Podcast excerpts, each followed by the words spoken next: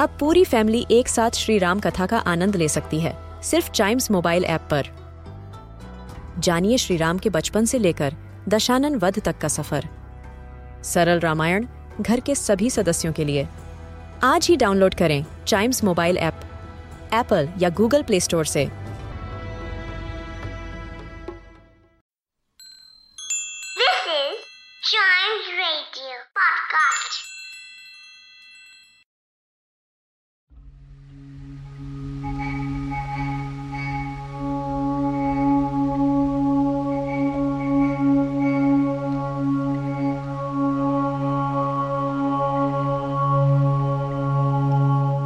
सुभाषनी की उम्र दिन प्रतिदिन बढ़ती ही जा रही है। धीरे धीरे मानो वह अपने आप को अनुभव कर रही है। मानो किसी एक पूर्णिमा को किसी सागर से एक ज्वार सा आकर उसके अंतराल को किसी एक नवीन, अनिर्वचनीय चेतना शक्ति से भर भर देता है। अब मानो वह अपने आप को देख रही है। अपने विषय में कुछ सोच रही है। कुछ पूछ रही है, लेकिन कुछ समझ नहीं पाती। पूर्णिमा की गाढ़ी रात्रि में उसने एक दिन धीरे से कक्ष के झरोके को खोलकर भयावह अवस्था में मुँह निकालकर बाहर की ओर देखा।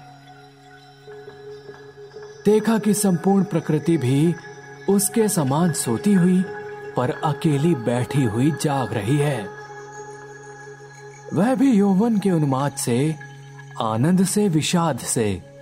असीम निर्वता की अंतिम परिधि तक, यहाँ तक कि उसे भी पार करके चुपचाप स्थिर बैठी है। एक शब्द भी उसके मुख से नहीं निकल रहा है। मानो स्थिर, निस्तब्ध प्रकृति की एक छोर पर उससे भी स्थिर और उससे भी निस्तब्ध एक भोली लड़की खड़ी हो। इधर कन्या के विवाह की चिंता में माता पिता बहुत बेचैन हो उठे हैं और गाँव के लोग भी यत्र तत्र निंदा कर रहे हैं। यहाँ तक कि जाति विच्छेद कर देने की भी अफवाह उड़ी हुई है। वाणिकंठ की आर्थिक दशा वैसे अच्छी है। खाते पीते आराम से हैं और इसी कारण इनके शत्रुओं की भी गिनती नहीं है। स्त्री पुरुषों में इस बात पर बहुत कुछ सलाह मशविरा हुआ। कुछ दिनों के लिए वाणिकंठ गाँव से बाहर प्रदेश चले गए। अंत में एक दिन घर लौटकर पत्नी से बोले, चलो, कलकत्ते चले। कलकत्ता गमन की तैयारियाँ पूरे ज़ोर शोर से होने लगी। कुहरे से ढके हुए सवेरे के समान सुबह का सारा अंतकरण आंसुओं की भाप से ऊपर तक भर आया।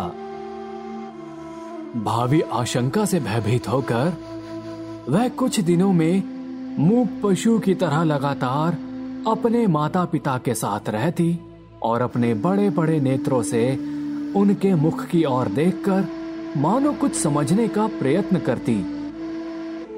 पर वह उसे कोई भी बात समझाकर बताते ही नहीं थे। इसी बीच में एक दिन तीसरे पहर, तट के समीप मछली का शिकार करते हुए प्रताप ने हँसते हँसते पूछा, क्यों रिसु? मैंने सुना है कि तेरे लिए वर मिल गया है। तू विवाह करने कलकत्ता जा रही है। देखना, कहीं हम लोगों को भूल मत जाना। इतना कहकर वह जल की ओर निहारने लगा। तीर से घायल हिरणी जैसे शिकारी की ओर ताकती और आँखों ही आँखों में वेदना प्रकट करती हुई कहती रहती है, मैंने तुम्हारा क्या बिगाड़ा था? सुबह ने लगभग वैसे ही प्रताप की ओर देखा। उस दिन वह वृक्ष के नीचे ऐसे ही बैठी रही। वाणिकंठ जब बिस्तर से उठकर धूम्रपान कर रहे थे, सुबह उनके चरणों के पास बैठकर उनके मुख की ओर देखती हुई रोने लगी। अंत में, बेटी को ढाढ़स और सांत्वना देते हुए, पिता के सूखे हुए कपोलों पर आँसू की दो बूंदे धुलक पड़ी। कल कलकत्ता जाने का शुभ मुहूर्त है। सुबह ग्वाल घर में अपनी चीर संगनियों से विदा लेने के लिए गई। उन्हें अपने हाथ से खिलाकर, गले में बाहर डालकर, वह अपनी दोनों आँखों से खूब जी भर कर उनसे बातें करने लगी। उसके दोनों नेत्र आंसुओं के बाँध को रोक ना सके। उस दिन शुक्ला द्वादशी की रात थी। सुबह अपनी कोठरी में से निकलकर उसी जाने पहचाने सरिता तट के कच्चे घाट के पास घास पर औंधी लेट गई। मानो, वह अपनी और अपनी गूँगी जाति की पृथ्वी माता से अपनी दोनों बाहों को लिपटाकर कहना चाहती है, तू मुझे कहीं के लिए मत विदा कर, माँ। मेरे समान तू मुझे अपनी बाहों से पकड़े रख।